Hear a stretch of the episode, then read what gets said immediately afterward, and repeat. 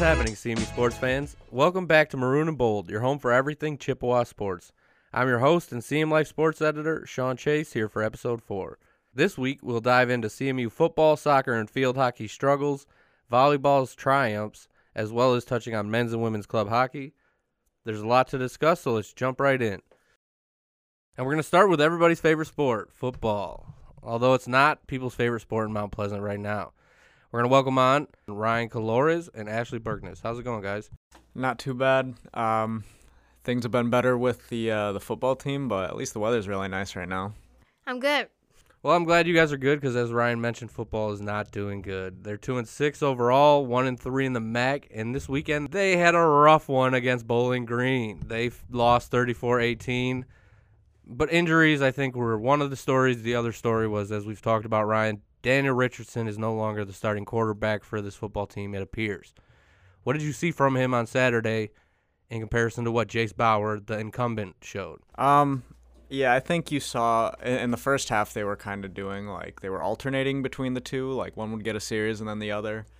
Um, and it was, I mean, it was pretty clear that um, the offense moved better with Bauer under center. I mean, he he kind of just provided an added threat with his legs that wasn't really there uh, with Richardson, so teams could kind of you know sell out and take away the pass. And once they did that with Richardson, I mean, he, you know, there just really wasn't a whole lot he could do um, uh, without uh, some of the playmakers that, he had last year. But uh, but Bauer showed, I think that um, that like I said, like you know, he could just move things a little bit better, and it seemed like there was a little more tempo when he was out there. No, I agree, and we've been talking about this for a couple weeks. It seemed like Daniel Richardson was going to lose his job. I'm amazed that he made it this long. To be honest with you, his stats on the year aren't horrible. He's completed 56% of his passes for 1,700 yards, 13 touchdowns, four picks. But the season feels way worse than what those stats show. Jace Bauer, like you said, provided a spark that I didn't know this team could even get at this point. It feels like they're pretty down. And it's a bad time for somebody like Ashley to cover her first game. but how was the experience for you? Um, it was good. I I enjoyed it despite the outcome. Um, it was cool to see the the game from a different perspective, kind of being up in their press box, seeing uh, the way they are on the field versus in the stands, because you can't really see much while you're standing in the sand. So I enjoyed it. I'm glad you enjoyed it. It wasn't very enjoyable in any other area. It, we lost. Going into the game, we'll start with the injuries because injuries I feel like are one of the main topics. Lew Nichols has been out for two weeks. The last week we go to Miles Bailey, Marion Lukes. Bailey gets hurt. This week it's on Marion Lukes. He gets hurt. So Jake Tefelsky is now the number one back at CMU. Just got his first career touchdown until someone comes back from injury. And it's like what you mentioned. The rushing attack hasn't been here all year. we they've been able to sell out on D Rich. You can't do that with Bauer because of his speed. Now we don't know who's going to be the starting quarterback, but if you had to take a guess right now, it's Jase Bauer, correct? Yeah, yeah, I'd have to imagine. I mean, just the fact that he got the whole second half, except for the one series that he was injured, which was that was one of the craziest hits I ever seen. Yeah, he folded that man, mm-hmm. and he only took a couple plays off. I was gonna say props to Bauer for coming back as soon as he did because he got smacked. Oh yeah, no, that was a hit. Talking about smacking people, our defensive line has been the bright spot for this team right now. Thomas Incoom Laquan Johnson, who's made his triumphant return and let quarterbacks know he's around. Michael Heldman, Jaquez Bristol on the inside. Besides the defensive line, who was standing out to you at this point? Um, defensively, I would say um, I I think the the corners specifically, you know, Dante and Ronald Kent. I think every every week they kind of show up and they really do a good job of sealing the edge. Which, if they were, you know, obviously if they weren't out there, that would um, that that would be pretty rough because those guys can can really uh, make sure that they contain and, and can really make. You know, you see Ronald Kent like even on special teams, like that guy's just an enforcer, and I know we've talked about it so many times, but it's just it's so apparent watching this season, and uh, and obviously his brother Dante, who's already had like a good career here in in just a few years, um, he's shown more of the same. So I think it starts with the corners, really. No, I agree. And Ronald Kent is the energy of that defense. It feels like he is dancing all the time. He was dancing on the sideline, and we were getting smacked. He's enjoying his time at a big D1 program. Now, I know you're new to the team, Ashley, but who stood out to you and what could be considered one of the worst games of the year? Uh, Ryan kind of stole my answer. Uh, I would definitely say the Kent brothers. I feel like they just kind of bring this like energy to the field, to the team. Obviously on the sidelines with them dancing, uh, but I think they definitely bring something special. Oh, I agree with you guys completely. And the person for me is also in the defensive secondary. His name is DJ Stepney. Mm-hmm. The man played safety and played running back. Was going both ways in this game. Was on every special teams unit. Going into the year, people had told me he's going to have a great year. He's going to go crazy. We got to see a flash of that this weekend. Do either of you think that because it's obviously going to be dependent on injuries of the running backs, who comes back when and what, and how much time Stepney gets from that. But he's provided more of a spark than any running back we've seen this year, and he don't play running back. Does he continue to play running back, or do you think they keep playing in both sides of the ball? Because that's crazy to me. Um, I I don't think they're gonna want to lean on him to play to like at least start on both sides of the ball. I mean, obviously it helps if you have a guy who in a pinch can can kind of fulfill either of those roles.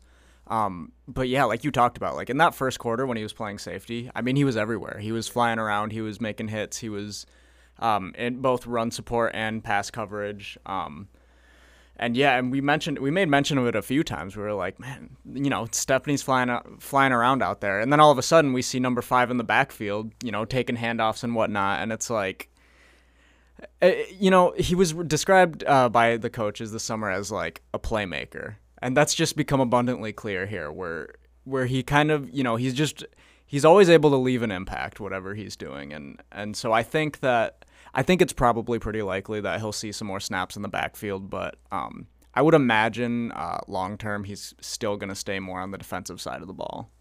Yeah, I think he could probably see both ends of it. I think uh, they kind of mentioned it. Well, like the next man up, and sometimes you gotta take it from different areas. Uh, I think he brings something special to both sides, um, and especially with all these injuries, I think that's definitely something they could continue on with because I think Coach mentioned something about he was in the running back room last year or something. Yeah, he was. Yeah. So I think with him kind of having that experience, I think they could definitely look for him again. No, and the only reason I ask you that is because Stefelski's rushing yards were not good. Receiving wise, he finished four catches for 37 yards. He looked good catching out of the backfield. But if it's all relying on Jase Bauer, it's going to be keep your defensive ends home, stop the quarterback run, and we're in the same boat again. Stepney, two of his plays got called back because of penalties, but they were monster runs and looked like nobody could keep up with him. That we haven't seen that from a CMU running back yet this year. Marion Lukes has done it a couple times. He's looked like damn, he's got wheels, but one of them wheels is bump. So where else do you go? It Stepney's the only one with experience. All the other guys who ha- they had played on the defensive side who came here as running backs have transferred.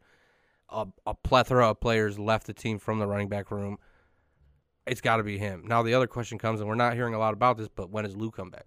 And does Lew come back this year? Because there's a NFL contract sitting on a table somewhere for that man. Do you come back and play when he's got six touchdowns and 489 rushing yards or 98 rushing yards this year? It's not like last year where he was setting pace for the whole country. What do you think we see from Lew? Um, you know, I think I think in from his point of view, like I definitely think he will want to try to get back out there because obviously, you know, uh, this year it leaves a lot to be desired from him. Like, and that's I'm not necessarily going to put that on all on him. It's, there's a lot of things. You know, the offense itself just isn't moving the way it did last year. But but if he, you know, there's a lot that that he could still accomplish by by coming back and uh, performing well and having a good closeout to the season. Because, I mean, like you said, those contracts might dry up a little bit if if he finds himself out. And and this week, I mean, Max said, Coach Max said that he described him as probable. So you have to think that he's probably pretty close to a return already. Um, so yeah, that's that's what I would expect. Now my question with that is, if he was probable and close, he, you think he would have suited up at some point when you've got nobody left. You got to go, but also they were getting smacked around. Do you put Lew back in? So I think you're right, and I've said this a couple times if he keeps performing this way, those contracts are going to disappear. You got to imagine some people are like, oh, let's slow it down a little bit. Something's gone wrong. What do you think's gonna happen with Lew Ashley? Uh, I think he'll definitely make an appearance again. Uh, kind of like what you said. Well, if he was probable, he could have suited up. But I think at this point, I think halfway through the game, like Coach Mack was seeing how the things were going, so I think maybe it was kind of like, well, do we risk it? But I think maybe I think probably like against NIU, we hope to see him back. No, I agree. And this is something I forgot about that I wanted to mention. On Saturday during the game, there was one source who said that Lew Nichols was going to play. There was another source that said Lew Nichols was not going to play and then provided a picture. If you're looking for news about CMU football, I would follow Ryan Colores because he was the one who got it right. Lew Nichols never touched the field. Ryan was there the whole time. The other tweet got deleted, so I couldn't even call him out if I wanted to. But now let's call out a team that they got to face next, NIU, who sucks as well. They're not the force that everybody thought NIU was going to be this year. On the 2nd of November, the first MACtion game of the year, we play them in DeKalb, Illinois at 7 p.m. Although NIU is not a team that you need to be worried about, this team has showed that they can play up and they can play down to opponents. What's going to be the key to this for this team? Is it going to be starting Jase Bauer and letting him just run wild, or where do you think this team's going to pull out the victory? Because if we don't win all of them now, the bowl's out of the question. We're not winning the MAC West, so you can rip up those dumb predictions we wrote earlier this year. Spent many hours on thousands of words just to be dead ass wrong. But what do y'all think's gonna happen? Because I think we smoke an NIU. I think we see Jase Bauer let that mug rip. You know, I'm not as confident. I think that CMU is to go down, and I think it's to be a much closer game because if you know if you can field an offense that um, that can somewhat reliably move the ball, then I think you can um, rely on your defense to to kind of get you out of some of the tough situations. Now, looking at uh, NIU, they are coming off of a loss to Ohio, but beat Eastern Michigan earlier in the season. I don't know. Eastern Michigan has had moments, but has also looked like a not great team. So it's really hard right now to get a read on NIU.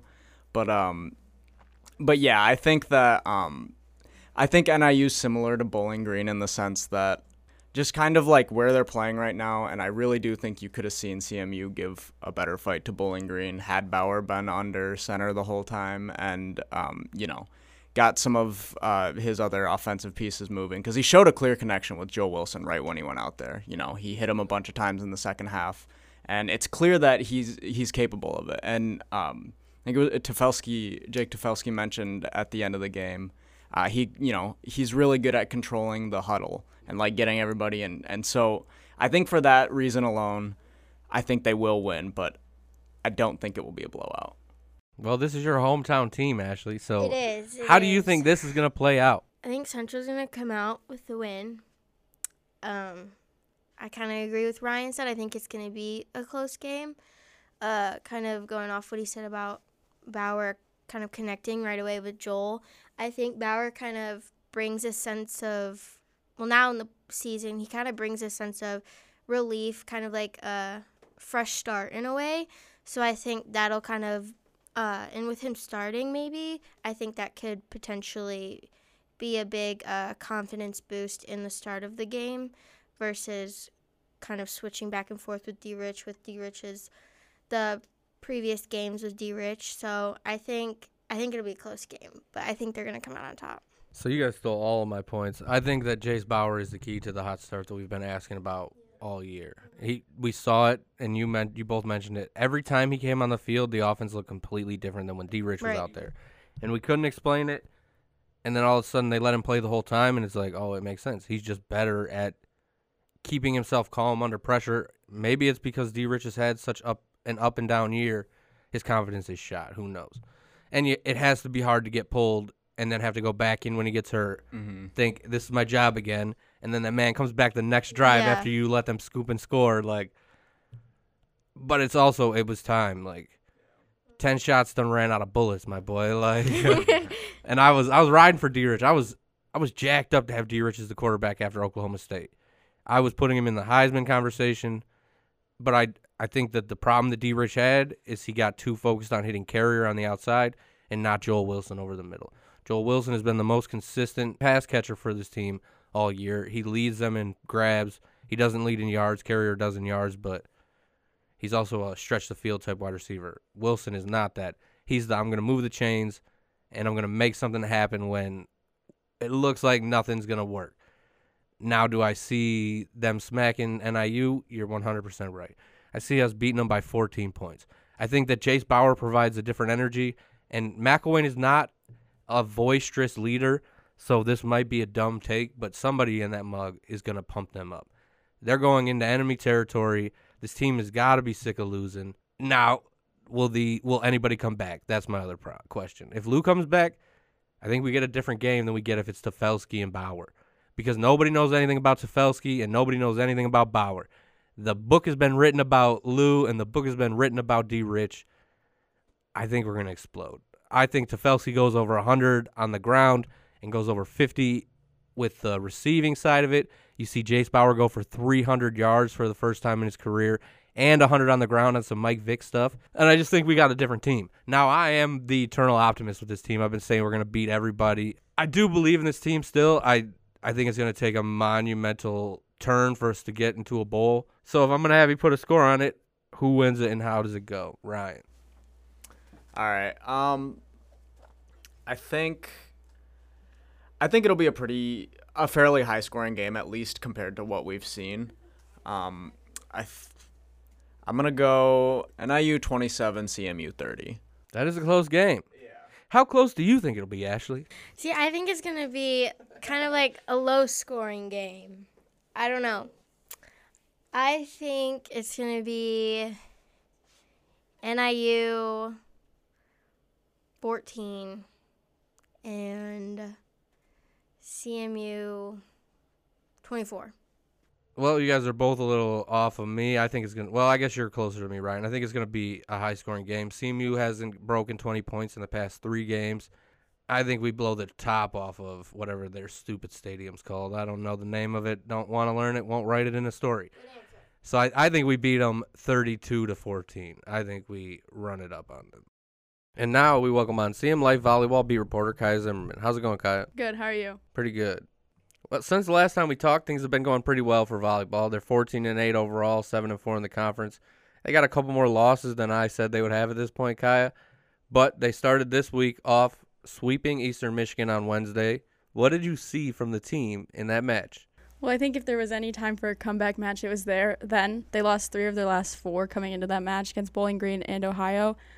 I think Bowling Green and Ohio are the top of the MAC East. So, not bad losses, just you don't want that for your conference record and definitely not what you need in the middle of the season, but they rebounded completely in East, against Eastern Michigan. Um, I think the biggest thing that I saw was Mal- uh, Mallory Hernandez. Uh, Mallory Hernandez didn't even start game two against Bowling Green. Uh, and then she comes in and gets 12 kills, gets three straight kills to secure the win. Why didn't she start? What was the reasoning there? Do you know? Um, I think they just wanted to try out uh, Christina Casson at the right side. I think she has proved herself in practice, is what Gawlik was telling me. So I think they just wanted to go and see what she could do. Um, and he said that Mallory was going to get her chances, and he said that he's had talks with Mallory about her role and how she can get back in that starting role. And she came in this week and just absolutely dominated. And that's where I was going to go next. In your article you posted last night, because after they smacked around Eastern Michigan, they gave the business to Miami of Ohio twice. If you haven't checked out the articles, go to cm-life.com. Kai wrote some fire about the past two games. But in her most recent article, she talks about how Gawlik said he had a conversation with her, with Hernandez. What came out of that conversation, Kaya? Gawlik said, you know, he told her, sat her down, saying, "You're going to get hot in the second half." That's what he told her, and I think uh, the biggest thing is that he wanted to remind her that they have confidence in her still, that she's not, you know, not going to start anymore, or that she's like not as good as she was in the beginning. I think they just wanted to get that confidence back in her because she didn't have a good weekend versus Bowling Green. So I think just instilling confidence in her in those meetings, um, and then they ended up working. She had 41 kills in the three game stretch. Um, she hit 17 kills in the game, second game versus Miami, and an 8-10 hitting percentage. That is insane. Like I don't even know how to explain how crazy that is. It's so good it won her MAC West Offensive Player of the Week, so it's it's up there. And I covered volleyball a little bit. I've never seen numbers in the 800s. She's insane. She wasn't the only person who had an incredible performance this weekend. Maddie Whitfield broke some records. What happened there, Kai? So Maddie Whitfield uh, broke the CMU record for career solo blocks with 78 since rally scoring. And basically, rally scoring began in 2001, and it's a different type of volleyball. Um, before that, there were like longer games, and so the records are a little bit higher. But since rally scoring in 2001, she broke that record with 78. Um, she broke Angelique White's record of 77. Uh, she played for CMU through 2012 2015. Um, and Maddie broke it with 78. And the solo block was, I think everyone on the team knew that she was one away. So when she got that, it was a big moment, and crowd and everyone was with her. So it was cool. No, and especially because she was hurt last year. I've mentioned this before, but to see her breaking records that maybe she didn't even know if she would be able to get after hurting her leg or foot or ankle, whatever it was. She was in a boot. That's all I know. But overall, we talked about who broke records and whatnot. How did CMU look as a team? They had been a little off against Bowling Green State and Toledo. What have you seen from them lately? I mean, I think Gawlik said it uh, to in an interview with me. He said, "I think it shows when we're all clicking, we're all working together, how big and how good we can be." So when we talk to players after the game, you know, they bring in the like the two most top performing people, and Gawlik said to us in that interview, he said there could be six or seven of them sitting in there with us. So I think that just shows how much of a team effort they've been using and how good they can be when they use that team effort. I mean, so many people stood out. I mean, you had Mallory Hernandez and Maddie Whitfield, but then you also had Ali Gratiza with the service pressure, had six aces in the two games versus Miami. Ramette having two good games as well. Erickson had nine kills in the second night. So I think there's just so many different players that can step up in different situations. And this week it was Mallory Hernandez, but next week it could be any of them. I think another thing that stood out to me is the seniors Erickson, Hernandez, and Whitfield. There is a part in the lineup where they're up at the net. Erickson has left, Maddie is middle blocker, and Hernandez on the right. And that is when I think they are at their best. They have all their leaders at the front, and I think they just dominate in that portion. So it's really fun to watch this team when they're all working together. No, you're right. They have been playing very well together lately, and it shows. They're tied for second in the MAC West right now. Obviously, I said it early on. I believe they're going to make the tournament. I believe they're going to run through the tournament. Where do where does that look right now? How is my projection looking? Do you think they make the tournament? Where do you think they end up? I think they do. I think, I mean, with me being optimistic, I think they have a chance to take the MAC West regular season. Um, I mean, Ball State hasn't lost since we beat them. So they would need Ball State to lose and they would need to win out. But I think with the rest of the season left, I think they have a good chance of winning out. Another thing that we didn't mention is they played their toughest teams in the first half of the MAC.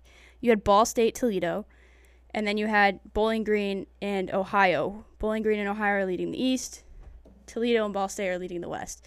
So left, you have teams that are beatable that you should be able to beat coming into this weekend with Akron and Buffalo and the rest of the season. So I do see them winning out with their with their season left, and I do see them getting a high seed going into the MAC tournament. I've been on this boat the whole season. No, I agree. I've been on this boat all season. And one person you've mentioned throughout the year continuously when we talk is Claire Amaral. We didn't talk about her yet. What did you see from her this weekend? What have you seen from her lately? I think in the weekend against Bowling Green, Claire Amaral didn't have as much of an impact on the team as she wished. I think her offensive attack is what has been leading her uh, as a different setter than everyone else in the MAC. And I think she got that going against Miami. And I think that was so important for her because she is such a vital po- point of their offensive attack. When you can take away or get points from your setter killing the ball, I feel like that adds such a different aspect than other teams have. So I think getting her going is such an essential part of this team. And I think they were able to do that again. So I think that's super important. And I think she's talked about building that relationship with Maddie and Mallory.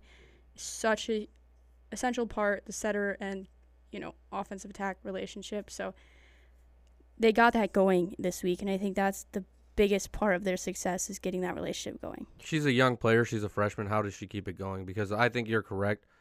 You said this a bunch of times, but she does. She's a different type of setter than what you see, not just in the MAC, across college volleyball. She's a threat everywhere. How, how does she keep it going as we get to the stretch run of this season, where it's going to be the most important? Because you can't be hit or miss when MAC tournament time comes. You know what I mean? Yeah, and we've seen her have her misses. So I think the biggest thing is I think keep firing on the offensive attack. You know, even if she does make errors sometimes, she does hit it out of bounds because of the way she is trying to kill the ball. It is different than getting that run up and hit like the other attackers do. But I think if she can just keep going and she surprises the defense a lot. So I think having that surprise effect and just continue to work on the offensive attack while also working on a relationship with the other people on the offensive attack, I think is the essential part that she needs to do to be able to keep it going. No, I agree. You're right. I just think it's going to be, as a freshman, it's easy to lose confidence, and I think that's what we need to be looking out for down the stretch because if she does lose confidence, they've got, what is her name? Motherfucker. Number one. Yeah, they got Cameron Olson, who has been a good setter for this team at times, especially last year. She helped out. But Amaral is the difference maker, as you've said. And I think that if she loses anything, this team, say she loses 50%, the team loses 200% because of it, because she sets up Mallory and Maddie and Bregman. Like, this team is stacked. If she can keep it moving, I don't think anybody's touching them. I think your prediction of undefeated is spot on. Now, I'm a homer for CMU. I still believe the football team's going to win a game. and that, that seems an impossibility. So, we talked about it a little bit, but they play Akron on Friday, October 28th at 6 p.m. Where is it? On the road? On the road. And then on Saturday, they head to Buffalo at for a 4 p.m. game. What are your predictions for the weekend, Kaya? I mean, like I said, I think they're going to win outside. I do think they're going to win these games. It is vital that they beat Akron. Akron's 2 and 9 in the conference. You know, this is a you know, you never know what's going to happen, you know, in the MAC. It doesn't matter the record, but this is a game they should win and they need to win if they want to keep up their chances of winning the MAC West. And then Buffalo's going to be yeah, they're 5 and 6 in the in the conference and they're third in the MAC East. So definitely a bigger competition than Akron, but so I do think it's going to be a bigger challenge. I do still think they can come away with the win based on how Buffalo has been playing. Um, but you never know. So it's MAC. So I think it's really important that they get these two wins because then you go into you know who you're tied with in the MAC West after that going against Northern Illinois. So I think getting these two on the road wins is going to be important. But I think it's also important to look at they have to go from Akron, Ohio to Buffalo, New York and play a game at 4 p.m. the next day. So I think that's a big factor as well. To. If they drop a set, it'll be against Buffalo because of the travel, like you said. Otherwise, sweep city. Bring the brooms on the bus because you're gonna need them to sweep up all the wreckage. And that's been this week's coverage of volleyball. I appreciate you, Kai. Thank you for joining me. And now we welcome on CM Life Assistant Sports Editor and Soccer Beat Reporter Ashley Berkness. How's it going, Ashley? It's going good. Well, it's not going good for the soccer team. Although they're scoring goals now, they're doing better than what we have seen previously. They're two and ten, and five on overall, and they're one five and four in the MAC. They most recently tied with Kent State on Sunday. Thursday they lost two one to Buffalo. We'll start with Kent State because that's the game that I'm the most interested in currently. They held a 2-0 lead, and then things fell apart. So what happened, Ashley? So yeah, they they came out the first period. They were they scored their first goal off a penalty kick. So I think that kind of gave them some confidence, gave them a spark. Um, and then literally, I think like two minutes after that, they scored again. So they were up 2-0 against Kent State. Kent State's one of the top teams right now. Uh, and then they kind of went into halftime, came back. Um the first goal Kent State scored, uh, I think it was just kind of unlucky. And then the second one, the second goal was kind of a mess. It was, I described it as like it was a pile up in front of the goal. Like you couldn't even from the stands, you couldn't even see what was going on. Uh, yeah, there. I think there's probably like five people on the ground in front of the goal, and then next thing you know, Kent State's just cheering. You're like, oh, they scored. So, and then it was kind of like, well, now it's tied and there's like not that much time left uh, but it was possible to score again because they were playing very well but um, it didn't end that way And you mentioned this in your story, which you can check out cm-life.com to check out Ashley's fire soccer coverage. Groves mentioned that they knew Kent State was going to bring it to them. That's what you saw in the second half. But you mentioned that they played well down the stretch. This team's only got one game left. Do you think that they're going to pull out a win, or do you think we're going to see some more sadness? I think this team has been so close. Like this second half of the season, they have been right there with him. And the last few teams they've played are, are at the top, and they've hung with them. It's been like a tie or a one score game. So I think, and especially after Sunday's game, I think that I think they can pull out a win to end the season with it being Ball State and coming off their tie against Kent State because they led the whole time. But I think they can definitely come out with a win, and with it being the last game too, they they have everything to like, you know, they got nothing to lose. I know exactly what you're saying because I kind of feel that, and I also Groves has kept this optimism throughout the season, but he's also been very real about the struggles his team has had. I think that's been refreshing.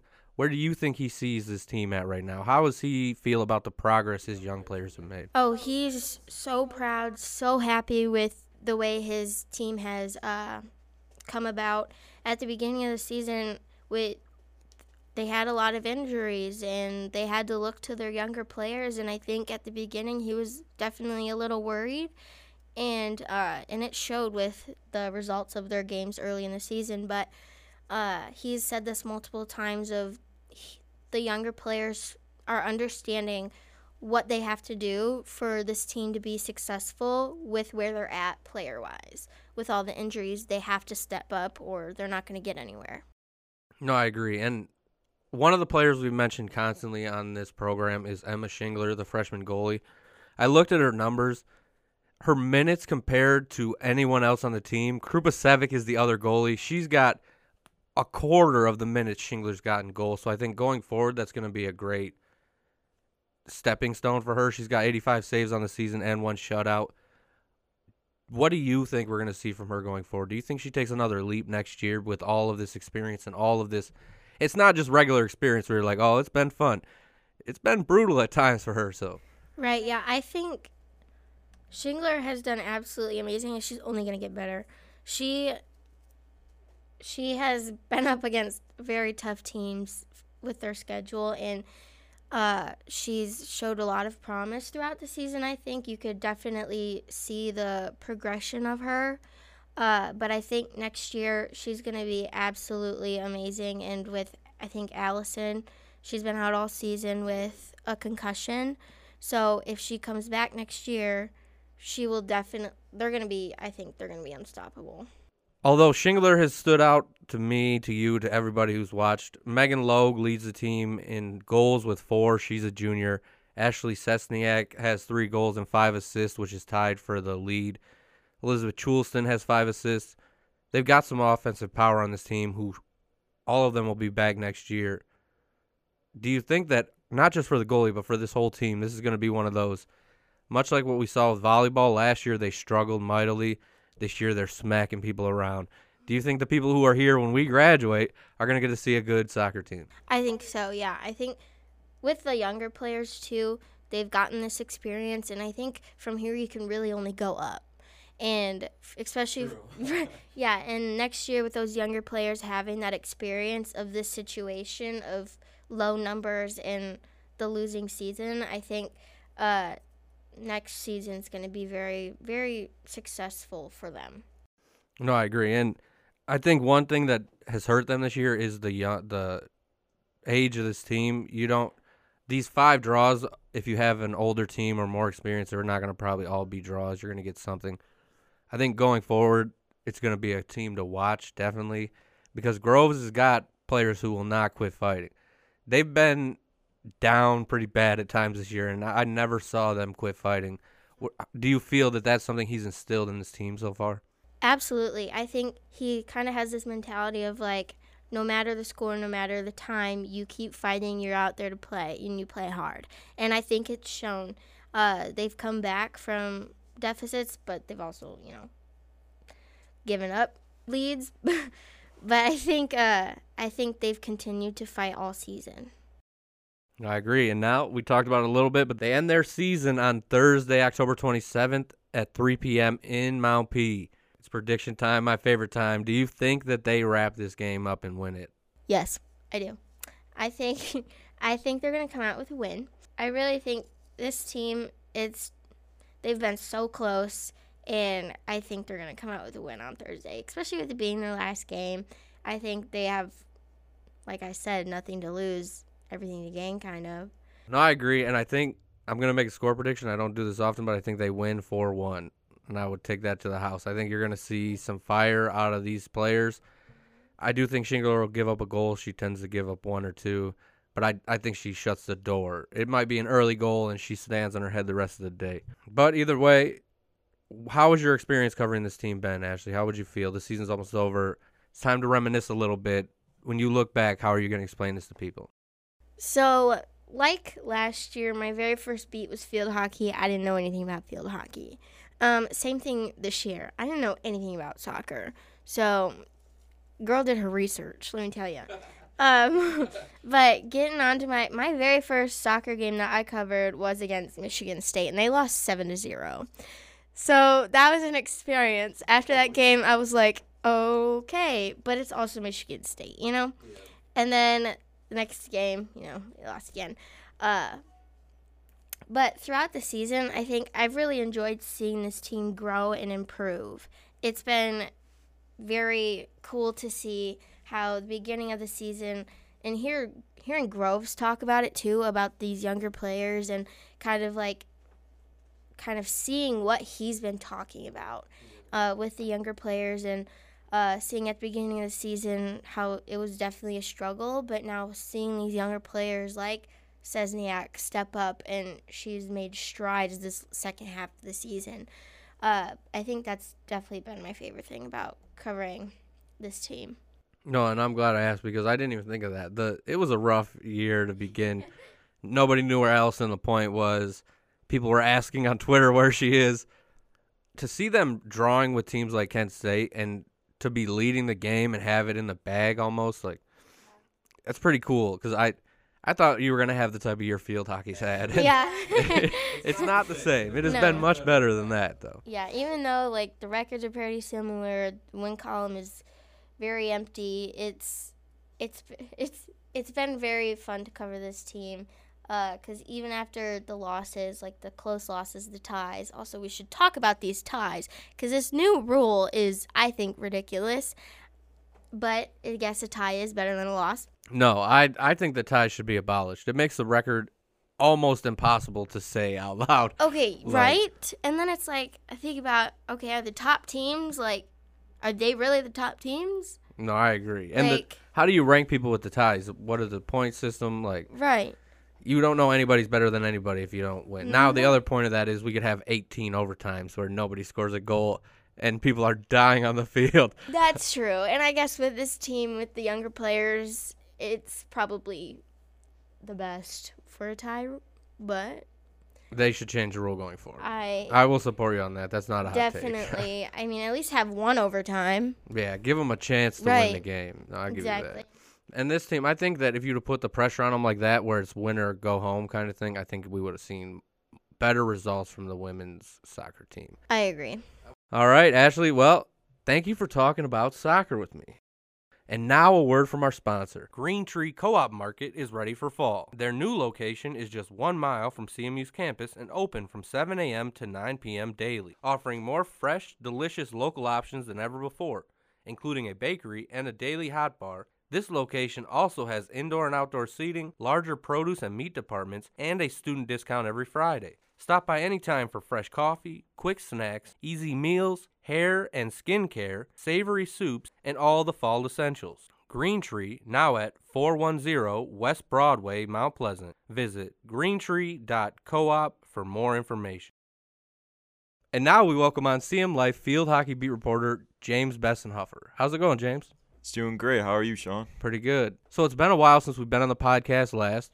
Field hockey was in a horrible winless streak, 13 games it got extended to. But on October 16th, a Sunday at 11 a.m., they laid the wood on Lindenwood, Didn't mean to do that. No pun intended. no pun intended. 6-0 victory. You covered the game, James. What did you see from the team in that victory? I saw a hot start actually, and uh, you know, a couple of the games during the 13 game losing streak, we would get off the hot starts, but it would be a period or two periods, and then we wouldn't get a shot off in the second half or stuff like that. Like we just slow down. This game, we actually kept up the pace and kept it for all four periods. Uh, you know, our three main players, three main offensive players we've been talking about all year, Amelia Lane, uh, Kate Biglin, Alice O'Hagan, showed up, and we also got extra help from Rachel Ruttenberg. She showed up this game, had two goals. Uh, Amelia Lane also had two goals, and then of course Kate Biglin and Alice O'Hagan also had a goal for each of them. Uh, really just saw better defensive play too this game. You know, only limiting him to not really that much offensive uh, or time of possession. Uh, didn't really get that many shots off. Didn't really create many opportunities. Only three shots on goal.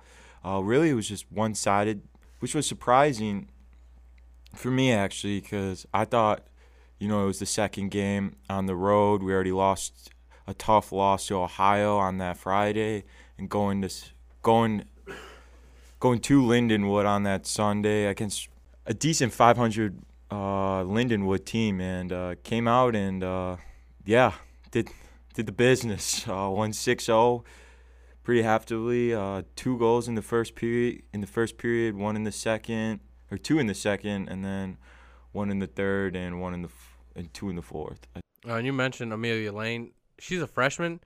She's to be a bright spot for this team for years to come. I feel like she's been really coming on strong lately. But it's all it's been the past two games that they lost. We'll go on to them now. Alice O'Hagan has been she's still been the driving force for this team in my opinion. I feel like if it's not her, it's Kate Biglin, and that's really all you hear about. Yeah. They lost two or three two to Michigan State last Wednesday in Mount Pleasant. What happened in that game? Because that's a lot closer than their first Michigan State match was this year. And just to touch back about the year Amelia, Amelia Lane is having, uh, 15 games played. She didn't start the first two games of the season. She has four goals and six assists. She has 14 points on the season. That is second in points tied with Alice O'Hagan. Only Kate Biglin with 21 leads her. So yeah, like you said, an amazing se- season she's having for freshmen, and really just a bright spot for the team looking forward in the years to come. And uh, yeah, and the, you said the Michigan State game. Uh, obviously, we played them earlier in an exhibition game, probably two months ago, three, two. Yeah, two months ago in an exhibition match, and. Uh, did not go our way one bit ever. It was kind of a blowout. But uh, in this game, we start off hot. I mean, Kate Biglin off a rebound goal that um, I think Amelia Lane shot the corner penalty, and uh, Kate Biglin reflected it for a rebound goal. And then just again, like we talk about, uh, the slow starts. You know, we start off hot, and then in the second period, we don't keep that energy and uh, you saw that in the second period where MSU back-to-back goals, taking the lead two to one. But I liked in the third period of that game, at least you saw some fight back. We saw shots on goal, opportunities created in the third period, and it ended up working out for us as one of those went in again. And of course, who else scored but Kate Biglin again? Uh, she's been really in these last couple five six games really all of our offense. I mean, if you look at the goals scored, she separated herself from the team in goals scored and points and assists. Really, just doing everything she can for the team offensively.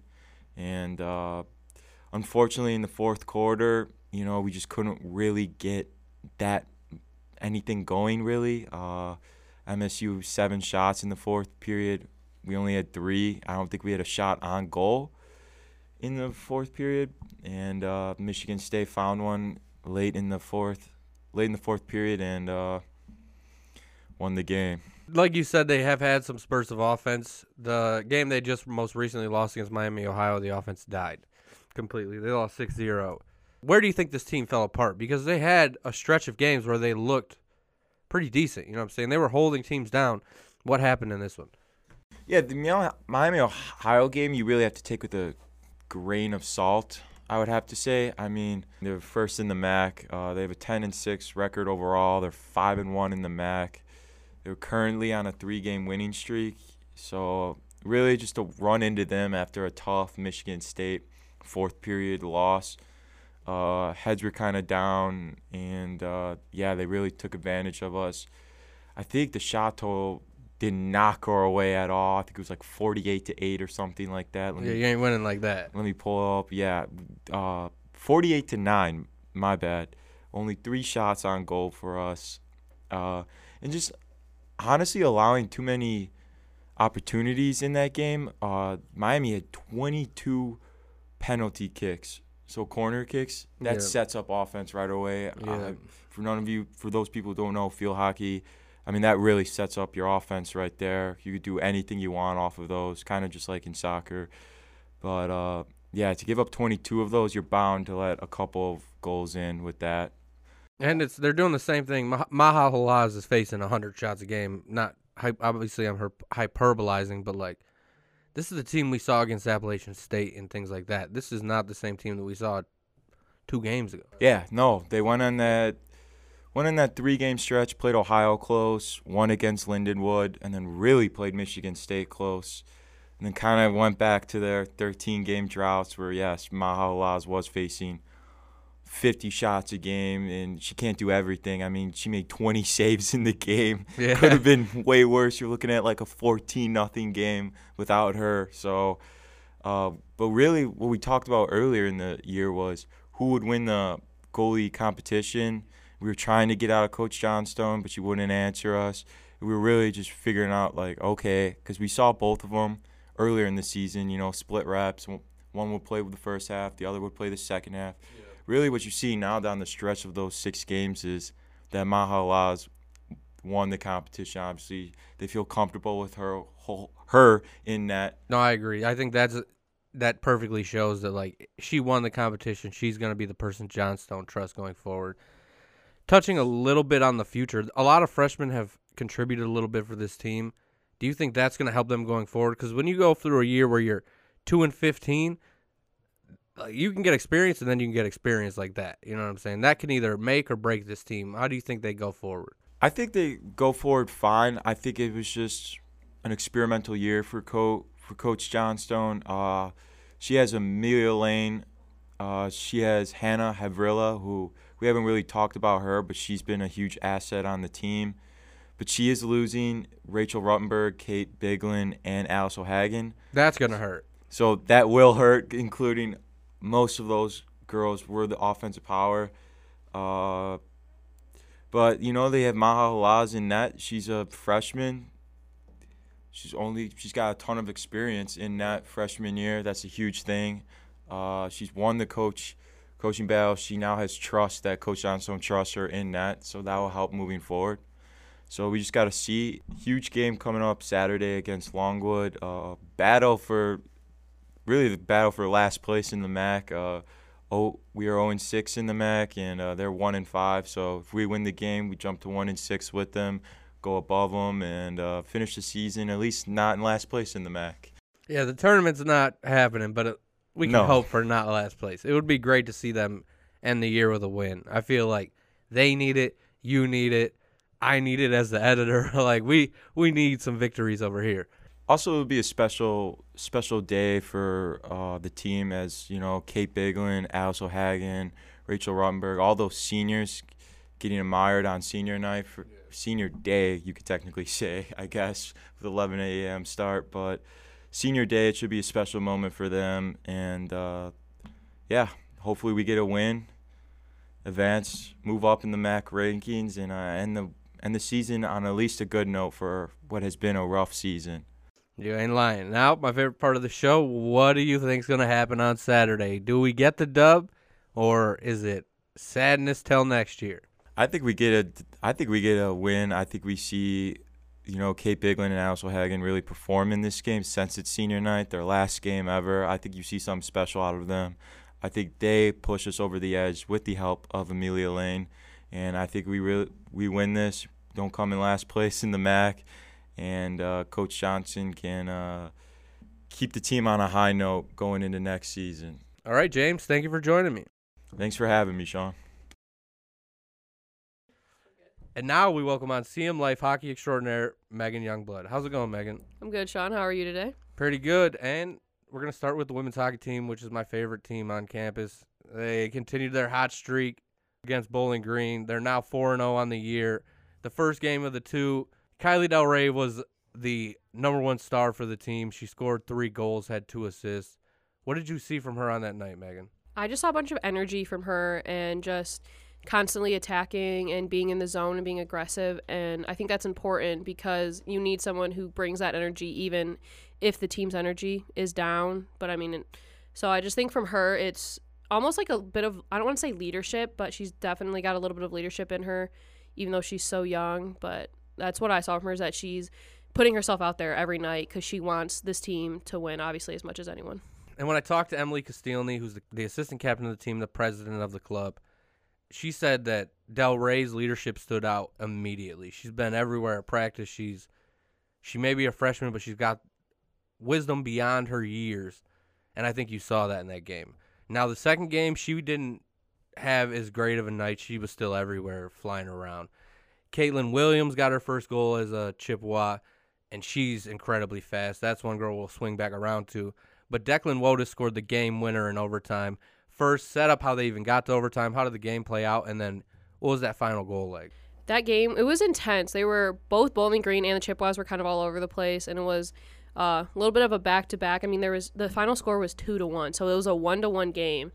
And going into overtime, it's always you feel that pressure, you feel that excitement, and for Wotus to get that goal was really not only important, obviously, for the win for the team, but for her because she took a few penalties along the game because playing in Canada, she uh, is used to body checking and hits are allowed, and they're not here in the ACHA for some reason.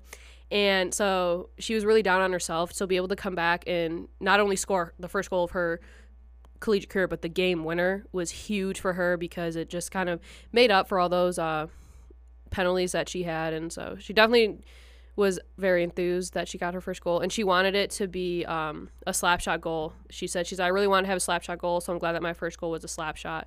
And she said it felt good winning for the team because she wanted it for them. And it was awesome to see her get it. I watched the game back and I looked at some of the hits and I was like, that that seems like a bogus call. She didn't bury them into the board. She just kind of brushed her body on them and they couldn't stay up. It's just that because hitting, like, there's no hitting allowed in the women's ACHA hockey. And I mean, obviously, there's the accidental contact that doesn't get called because, like, there's no way you can avoid hitting someone when you're going for a puck. Yeah. But there are certain plays where it makes sense that it's a penalty because it gets called in the men's leagues too. But it's definitely a lot more because it's not allowed. And um, Declan really said she has to get used to positioning her body right so she doesn't go in to check them. Instead, she just kind of brushes them and shoves them gently, but not like completely like shoving them into the boards. I agree. I think that it'll be a challenge for her, but I think that she's going to be a star for this team too. I've I've said it a couple times, but Mac Barnett put this team in a position where they're going to win championships, and she's always said, "I just want to come back and see them as winners." You're going to see them as winners while you're in this mug. It feels like they, the playoffs are they're here for the taking. I feel like they weren't this good last year. They didn't start undefeated. They look crazy good. They do look crazy, and I think it's because they finally found their footing, their team. You know, they. I mean, f- for years it's been Mac Barnett trying to get the team together, trying to find something, and now she finally has people she can rely on. That's not just Emily Castillo, because that was something she could rely on. Yeah. And then now she has Kylie Del Rey, she has Declan Wotus, she has all of these other players that are stepping up for her. No, I agree, and I, it just makes me happy to see it because I covered them last year when they were on the struggle bus, and right now it's like they're riding first class everywhere. They are high on the hog, and it's deserved. And that, watching them play, actually getting to go to Martin Ice Arena, my car not breaking down after, one that's a positive. Felt great. Actually got to go to the arena three times in one day or something, and it didn't break down, which is that's a new record. But just to see it live and see how they they're flying around. Caitlin Williams is so fast. Oh, she is. She's, I thought Kylie was gonna be the speedster. She it's, it's Williams, and it's all day. I definitely think I don't want. They're more like disciplined this year, and their skating is so much better, and they just seem like they know where they're going at all times. And even when there is a mistake made, it's not like a. s- They look. I hate to say, it, but they looked sloppy last year, and I think this year, even in those small moments that are sloppy, they immediately pick it back up because like I said, there's someone else to pick up the slack. And I don't think they had that last year as much. They really only had Mac Barnett trying to pick up the slack, and now it's not all on her. The two things that they had last year, we've seen this year Lauren Abraham and Brianna Shore. Brianna is the backup goalie, it appears. But the times that she's been called on, she has done what was needed. She has played outside of her mind. Lauren Abraham is a, a different monster. when she's in that, I feel like we got Dominik Hasek back in 04, 05. like, I just, I don't know. I think that we're going to be incredible. Maybe I'm wrong. I I don't know what it's going to be. This is their first road trip this weekend. October 29th, they head to Northern Michigan. First game's at 6 p.m. The next day, they play them at 1 p.m. This is, as Haney said, this is their first road trip. This will be the first time they're sleeping in hotels. They're going to learn a lot about the team, but what do you think is going to happen this weekend? I honestly see the weekend going split. I think maybe the first game they might get their first loss. I hope it doesn't happen, but I could see it just because it is their first game on the road. They're traveling in Northern Michigan. That's a hike. Yeah, So, it's not close. It's not close. So, and I know they ha- probably are going the night before and everything, but it's still getting used to being on the road because it's it, it's an excitement thing too. I mean, any person who's played a sport, no matter what level, anytime you go on a road trip, and especially if you're in a hotel, you, there's the excitement of the first night. So I think they're going to be a little too excited the first night, but I think the next day they're going to come back and they're going to get that win. So that's my prediction is that they split the weekend. I hope I'm hope I'm wrong, but I can just see the excitement getting a little too much to them because Haney's even talked about how like they're excited, but that they, they he needs to tone them down at certain points and doesn't let it get to their head. So I think it might get to their heads a little bit that they're undefeated, they're going on a road trip. But Declan Wotus said it best. She said, "I think Northern Michigan definitely has something coming to them, so they're ready for it, but it's almost a little too much confidence. I mean, they deserve yeah, it and they earned it. it. and it's good to see it finally because They didn't have we it. For, didn't see it last year. No. They didn't feel confident at all. Now, I I feel the energy when I walk in there, and like, yeah, that wasn't the case last year at their games. There was people there, and there might be less people this year, but it is that place is crunk when they're playing. yeah, especially in the overtime. The um, standing on the sides of the glass, there were so many people around us that were like. Every shot that they were taking, and when that final, when that goal went in, and everyone saw it, everyone around us went absolutely nuts, and they feed off of that too. So I think so, being that too, they're going to be, they're not going to be in their home crowd this weekend too. So I think that could be a big factor. But I see a split this weekend. Your boy thinks they're sweeping them all. Let's keep it real. I'm I'm undefeated women's hockey until they lose. Like Declan Wotus said, I think teams got something coming to Yeah. them, and I don't think they have any idea. Like you might see the tape or whatever and be like, "Oh, they're better than last year." Wait till you get on the ice with these people. they're different. Now a team who I said was going to stay undefeated, who didn't stay undefeated, men's Division Three hockey. They lost to Florida Gulf Coast University three one last weekend. What happened, Megan? they just didn't look good at all against Florida Gulf Coast. I mean, they didn't look like the CMU hockey that's been playing these past four games before, and it was just they just they couldn't create momentum on anything. They had four unsuccessful power plays, and usually they're pretty dominant on their power plays, but Cataline just said it best. He said we lost, and but like that's all he had to say is that they were just not playing the way that they normally do, and I just don't know what happened to them that game. It was just Florida Gulf Coast just came out swinging and just had the momentum the whole time, and it just the Chippewas never found it. It wasn't the best game for you, but it was lit for me because I got to watch a fight in the corner we were standing in. Dudes punching each other in the face with helmets on, like not doing much. Oh yeah, you did see that. But it was beautiful to me. It and that's the one thing that I'm gonna get called all sorts of names for this, but like I feel like women's hockey is missing that edge of like, here's your enforcer. And I've said mm-hmm. this to you before in private discussions. Mac Barnett would lay the wood on so many people that like She would, but yeah, she's she is a monster on skates. she would be the enforcer. Yeah, definitely. And the weekend didn't get better for the men's team. They lost 4 3 on Sunday to Ferris State. Well, this was at home, so they were in front of their home fans. It didn't go the way they wanted. What happened, Megan? Because they had a lead at one point. Yeah, they had a th- um they were up 3 0 and so they so Ferris State had four unanswered goals and I just think the penalties they got way too many of them and it got in their heads and Cameron even admitted it that they need to start playing more discipline and that few penalties were obviously deserved. And you need to have those certain penalties. Like sometimes if you trip a player that stops them from scoring and that's okay. But it started to get a little out of hand.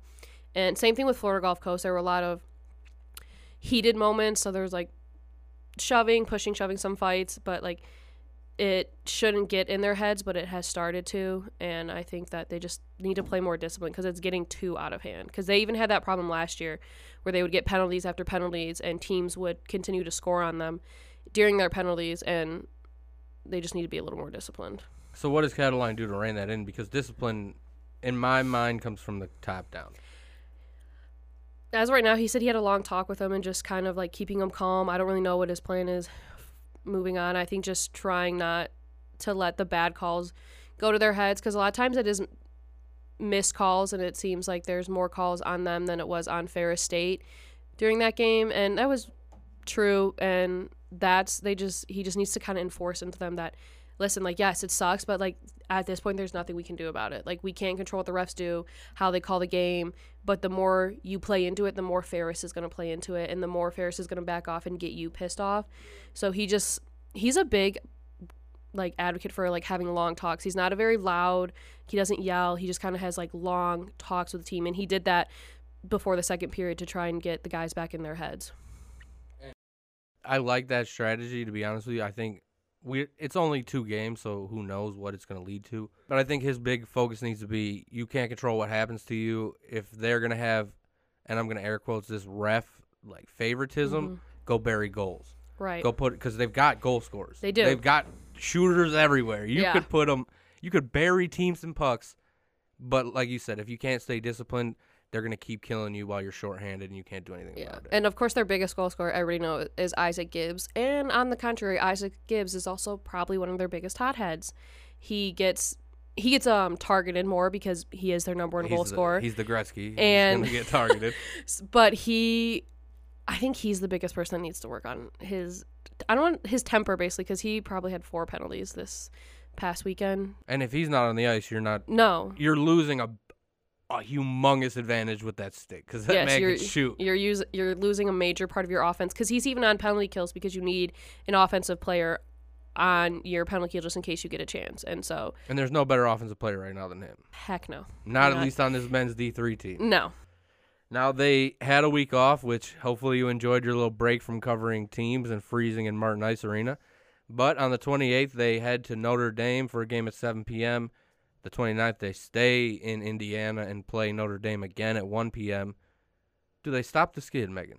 I do. I think they're going to come back with a win because they had a week off, so that kind of gives them time to clear their heads and let the weekend sink in. And I think that's exactly what they need. Is they almost needed this as like a knockdown. They were getting a little too cocky with themselves, and they needed Which I don't blame them. right. There's no, I was cocky for them. I was in here like, we're never losing again. they need to let this weekend sink in and that not everything's going to be as easy. And um, they took the week off. They only had two practices, and they're coming back this week, practicing every day and going into Notre Dame. So I think they're going to get at least one win for sure out of it.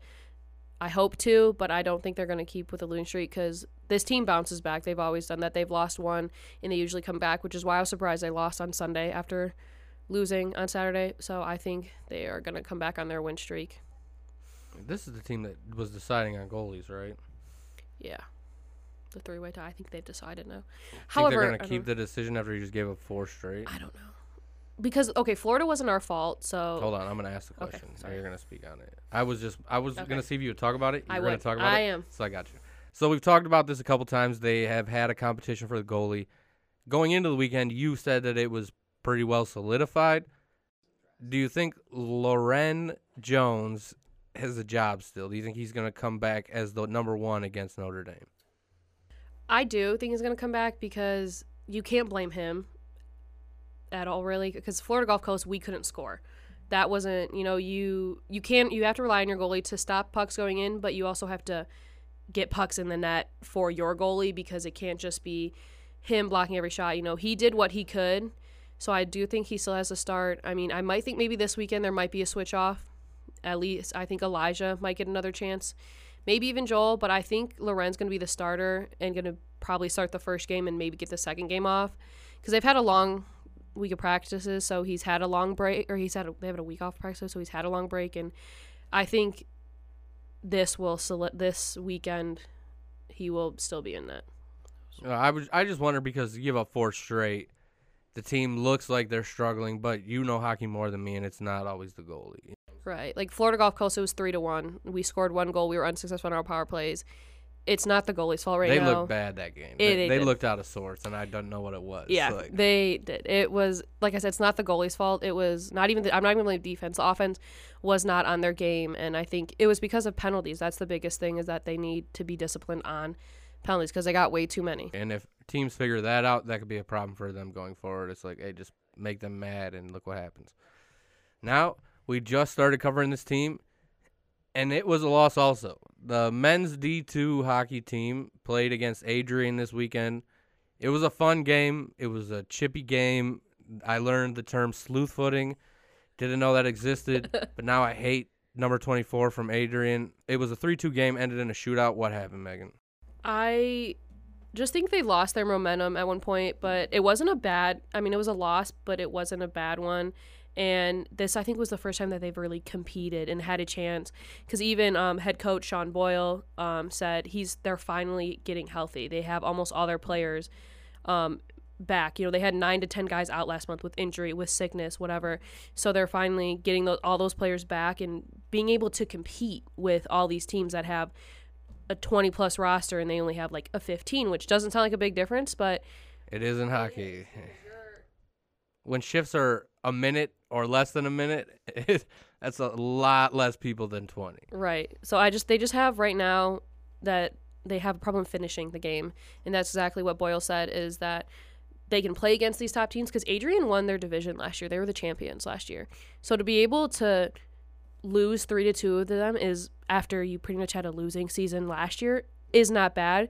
So no, they, they, just, made they made Adrian sweat it. It definitely felt like Adrian got chippy because they were losing the game and they didn't want to be. So I'll give you that. I I think you're right on that. I didn't know Adrian was that big of a school because I never even heard of that place.